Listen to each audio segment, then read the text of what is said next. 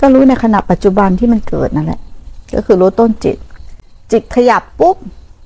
อยากทำนู่นอยากทำนี่อยากได้นู่นได้นี่ตั้งแต่จิตขยับ รู้เลยว่าสังขารปรุงแต่งนี่แหละ รู้ต้นจิต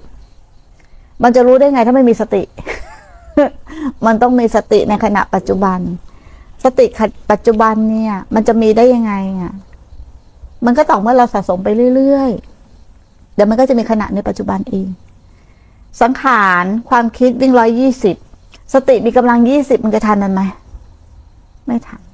นะมันก็พัฒนาสติจากยี่สิบเป็นสี่สิบเป็นหกสิบเป็นแปดสิบแล้วก็จะพัฒนาร้อยหนึ่งเป็นร้อยยี่สิบมันทันเองไหมทันเองทำไมมึงจะต้องไปวิ่งไล่ดับสังขารไม่ต้องดับมันหรอก เมื่อสติทัน มันก็รู้เท่าทันสังขารเอง เมื่อรู้เท่าทันกับสังขารมันก็ไม่ติดไปกับสังขารเองไม่เกี่ยวอะไรกับเราอะ ให้สติเขาทาหน้าที่ของเขาไปสิถูกไหม เราสารแน่เราอยากมีสตินิดเดียว แต่ความอยากมากกว่า อยากรู้ทัน เราก็ไปผลิตตัวรู้ขึ้นมาอีกตัวหนึ่ง คืออยากรู้ แต่ตัวนั้นใช่สติไหม ไม่ใช่สติ เป็นสิ่งที่เราคาดหมายไว้ เป็นสิ่งที่เราปั้นน้ำเป็นตัวขึ้น ว่าเราต้องรู้แบบนี้แล้วเราจะไม่มีกิเลสรู้แบบนี้แล้วเราจะเก่ง รู้แบบนี้แล้วเราจะไม่ทุกข์ แต่มันไม่ใช่สตินะ มันเป็นสังขารอีกตัวหนึ่งต่างหากถ้าเกิดอะไรขึ้นเราไม่ทำไม่ไปตามมันอะ่ะมันก็ไม่มีปัญหาเนาะมันมีปัญหาเพราะเราตามมัน ตามมันก็คือการให้อาหารมัน เราตามใจอะ่ะเหมือนตามใจมันมาตลอด เราไม่กล้าขัดใจมันเลย เพราะขัดใจมันคือขัดใจเรา มันทุกข์ขัดใจอีกคนข้างๆอะ มันง่ายกว่า เนาะ ขัดใจตนเองมันยาก เก่งมันต้องเก่งกับตัวเอง ไม่ใช่เก่งกับคนอื่น บังคับใจตนได้นั่นแหละยอดคน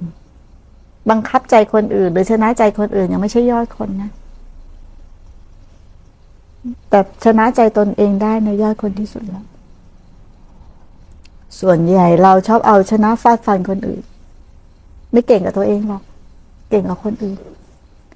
คนจริงมันต้องเก่งกับตัวเอง เอาตัวเองให้ลงเนาะเวลามันจะเป็นคนอันตรพานเวลามันจะก่อนนรกเดรัจฉานเป็นไปใส่อสุรกาย ต้องเอามันให้ลง อย่าปล่อยให้มันก่อ อย่าปล่อยให้มันลากเราด้วยความเคยชินนั้นเราก็ตกภายใต้อยู่เวทมนต์ของมันอะมันไล่มนเสียงหนึ่งก็มากระซิบแล้วกระซิบอีก ไม่พอเสียงสองก็มาก็กระซิบ เสียงสามเสียงสี่เราก็ฟังแต่เสียงกระซิบ แล้วเราก็ไปตามมัน เมื่อไหร่ที่เราจะรู้จักเสียงกระซิบนี้ล่ะ เห็นต้นตอของเสียงกระซิบนี้ว่ามันมาจากไหน ไม่ได้ไปฆ่ามันนะ แต่ให้รู้ว่าที่มาที่ไปของมันมาจากไหน มันมาว่าอะไร เมื่อไหร่ที่เราเห็นที่ไปที่มาของมันนะมันตายหายเอง ไม่มีใครทำตามมันอะนะมันจะก่อลูกหลานได้ยังไงอะ ถูกไหม ตอนนี้ที่เป็นเพาะพันธุ์ลูกหลานของตันหาได้แล้วเพราะมันมีอาหาร คือเราทำตามมันอะไร คือความอยากเอ่อเป็นไปไม่ได้ใช่ไหมครับ ที่จะให้สติไปยืนรอดูตันหาเกิด มันก็เกิดในขณะปัจจุบันเลยอะเนาะมันถามถ้าคำถามว่าเป็นไปได้ไหมที่สติจะรู้เท่าทันขณะเป็นไปได้แต่อยู่ๆเกิดอะไรปุ๊บเข้าไปรู้เข้าไปรู้ เนี่ยไออาการที่เข้าไปรู้เนี่ย มันจะรู้หลังไอรู้ตัวนี้ไม่ใช่สติ รู้ตัวนี้เป็นสัญญา เหมือนเกิดอะไรขึ้น เราก็จะไปบอกมันว่าอ๋อ มันไม่เที่ยงเนาะมันเป็นอนิจจังทุกขังอนัตตาเนาะแต่เราเห็นอีตัวที่พูดไหมอีตัวที่พูดว่าไม่เที่ยง อีตัวที่พูดว่าเป็นอนิจจังทุกขังอนัตตา เราเห็นตัวนี้ไหมเราเป็นตัวนี้อยู่นะ แต่อีตัวเนี้ยพูดว่าไม่เที่ยงอนิจจังทุกขังอนัตตา อีตัวอื่นเที่ยงไม่เที่ยงหมดเลย อีตัวนี้เที่ยงตัวเดียวคือตัวอนิจจังทุกขังอนัตตา เราก็ยึดอีตัวนี้ว่าเป็นเรา ถูกไหมแต่มันเป็นความรู้ ที่เรายึดความรู้ว่ามันเป็นอนิจจังทุกขังอนัตตา แต่เห็นไหม ไม่เห็น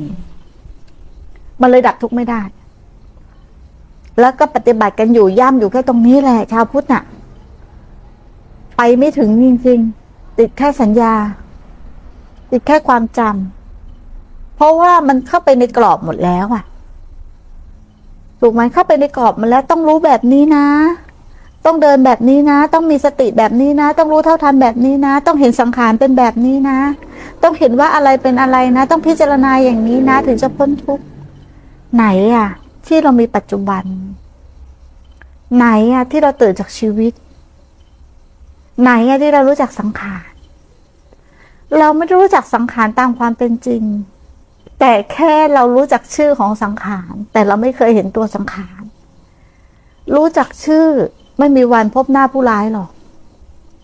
แต่ถ้าเราพบหน้าผู้ร้ายไม่จำเป็นต้องรู้จักชื่อเลย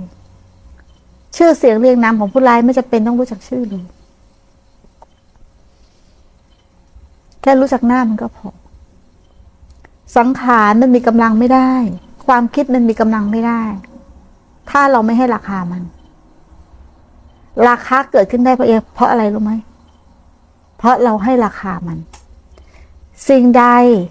ที่เราไม่ให้ราคามัน